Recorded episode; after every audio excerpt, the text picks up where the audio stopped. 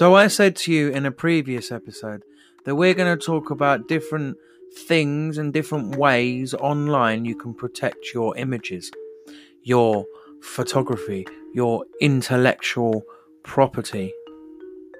So let's get to protecting, eh?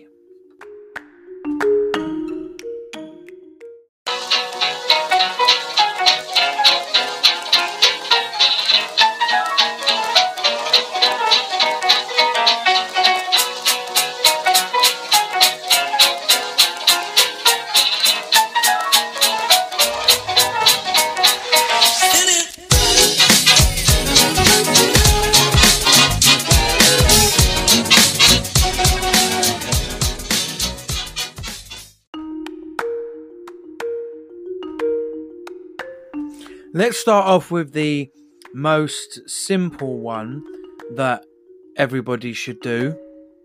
And especially if you're a professional photographer or a hobbyist that wants to protect their images online and wants to start building a business through photography. And that is adding a watermark to your photos. And what this will do is this will stop people from being able to use your images because your watermark will be on the image. There is several ways in which you can do this. You can do this straight through Lightroom from when you're exporting the photos. But if you need a logo, there are several places in which you can get one. You can head over to fiverr dot com, that's F I V E R R dot com, and there is a plethora of freelance people who will be there to be able to make um, photos for you. I can't remember the exact site, but this will go into the description, and I think it's called photologo dot com. Photologo is a company set up to basically make watermark logos in handwriting style for your images, so it looks professional and doesn't sort of take over the image when you're adding the um, logo to it. What I would suggest as well with uh, adding watermarks is don't, when you add the watermark to it, don't add it at one hundred percent. Put it down to something like fifty to seventy-five to fifty. Because that will make it slightly translucent, so it doesn't take over the image, but it's still readable on the image.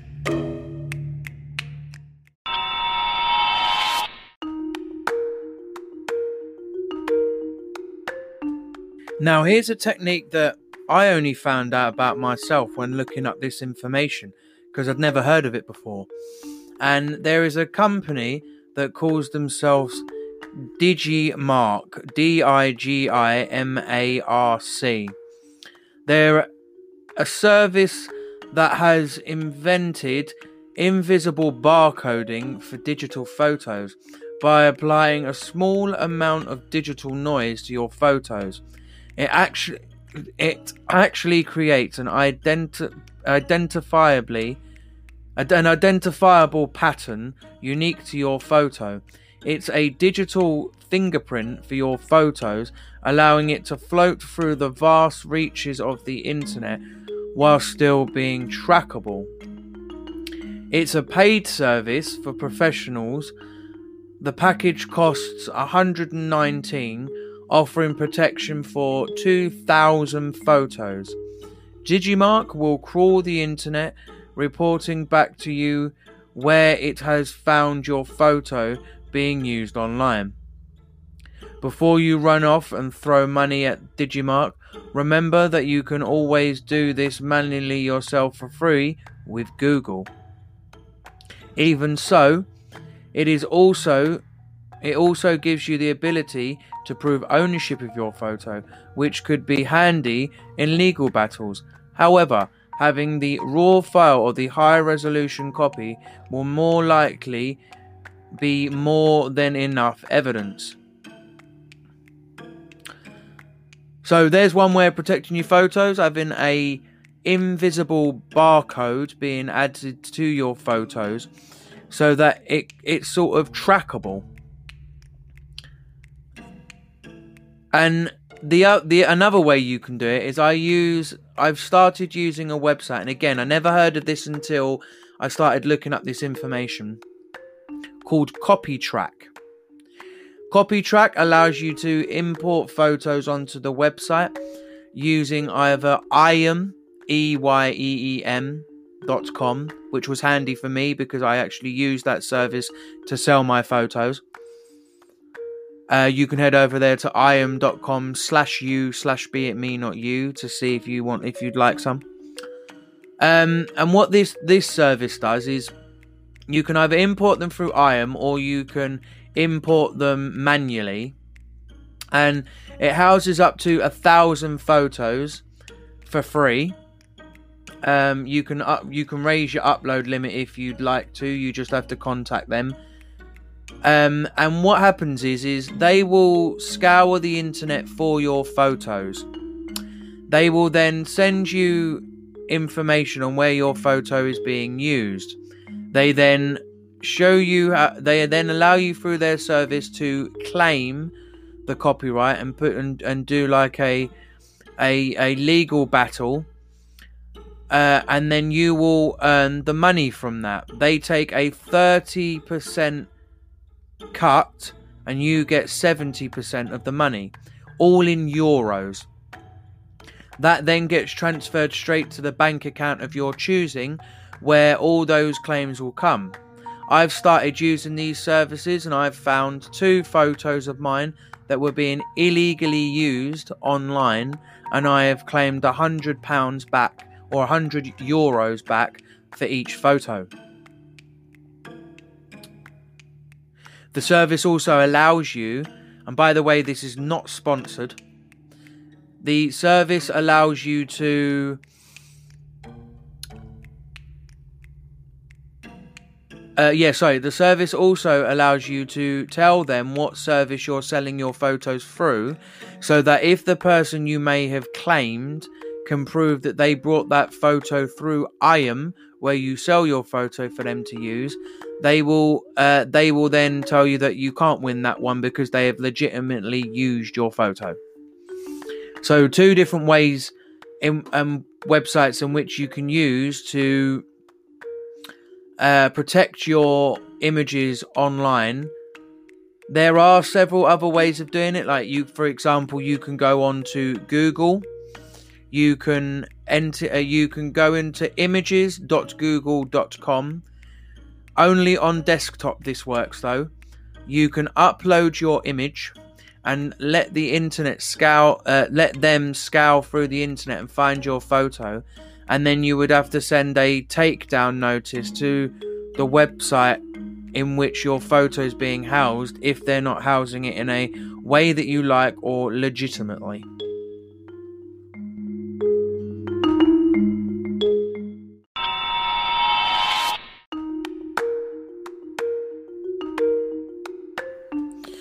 Now this one is a little bit simpler. Basically, just do not share the high resolution photo. For example, if you're going to put it on Instagram, you're going to put it on Flickr, you're going to put it on Facebook. If you're going to put it on five hundred p x or EyeEm or any of the sites where you sell where you sell your photos, yeah, definitely share the high resolution photo, because those sites usually have a a thing on them that will reduce the quality of the image for the thumbnails and for the image itself, and then uh, when people have brought them, then they get the original full quality photo. But yeah, so just make sure you're not on on places like Facebook, Instagram, Twitter, Snapchat, all the places that can sort of it can be copied from. Share the high resolution version, because then you're not worried if that image has been taken, because it's not your best quality image.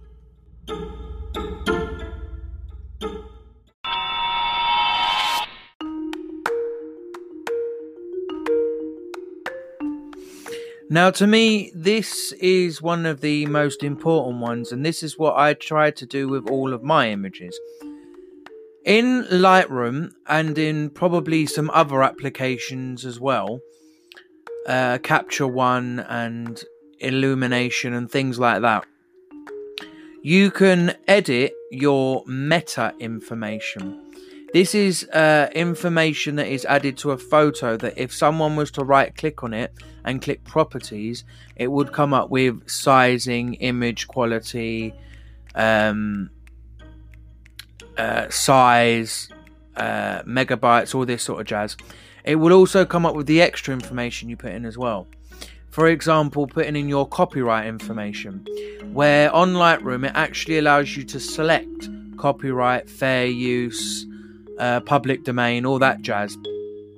So in my one, I usually put my mobile number, my email address, my website, my address, my uh The uh, the fact that I want it copyrighted, um, a C copyright two thousand, and so it would be Michael John Burgess, C copyright two thousand and whatever the year is that I took it in. So that if someone was to use my image and we were able to find that image online, we would then have that information on it. So if someone was to say, no, no, no, it's not their image, it's not their image, I took this, I took this, da-da-da-da-da-da, then what you can do is you can say to them, all right then, cool, if you really took that image, let's download it, right-click on it, and find the meta information, which will have my copyright information in it. Okay? Cool.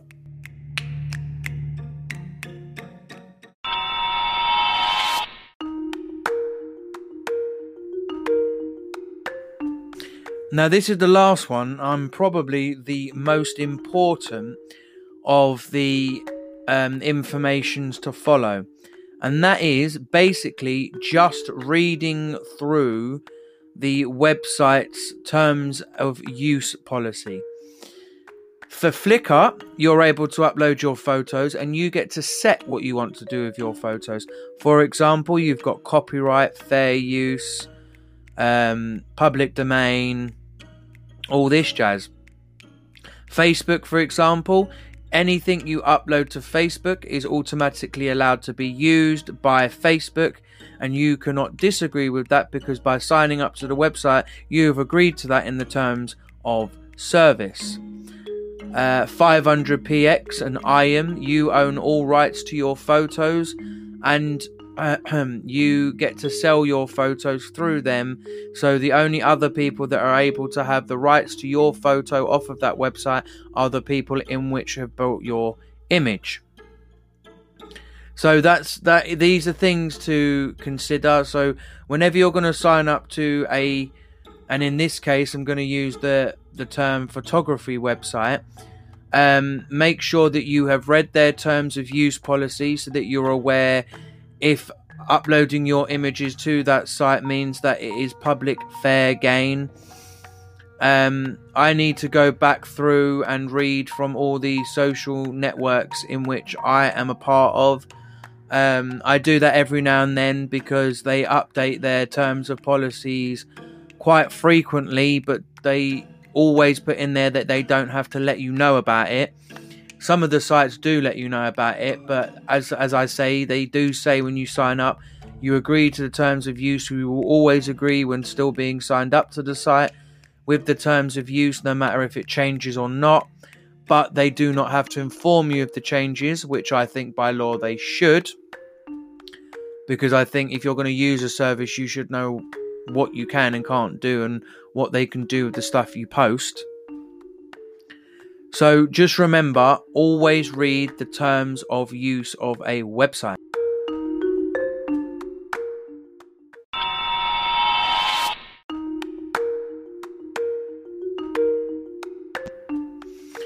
So I hope the information in this episode has been useful to you and will help you to protect your images and your intellectual property online, and helps you to stop people from stealing your content. Now, if you've enjoyed this episode, I've been Michael John Burgess. I've been your host of Be It Me Not You, the photography podcast. Head over to be it me not you dot com for more information, or hit me up on my social networks, instagram.com slash beitmenotyou, facebook.com slash beitmenotyou, Inst-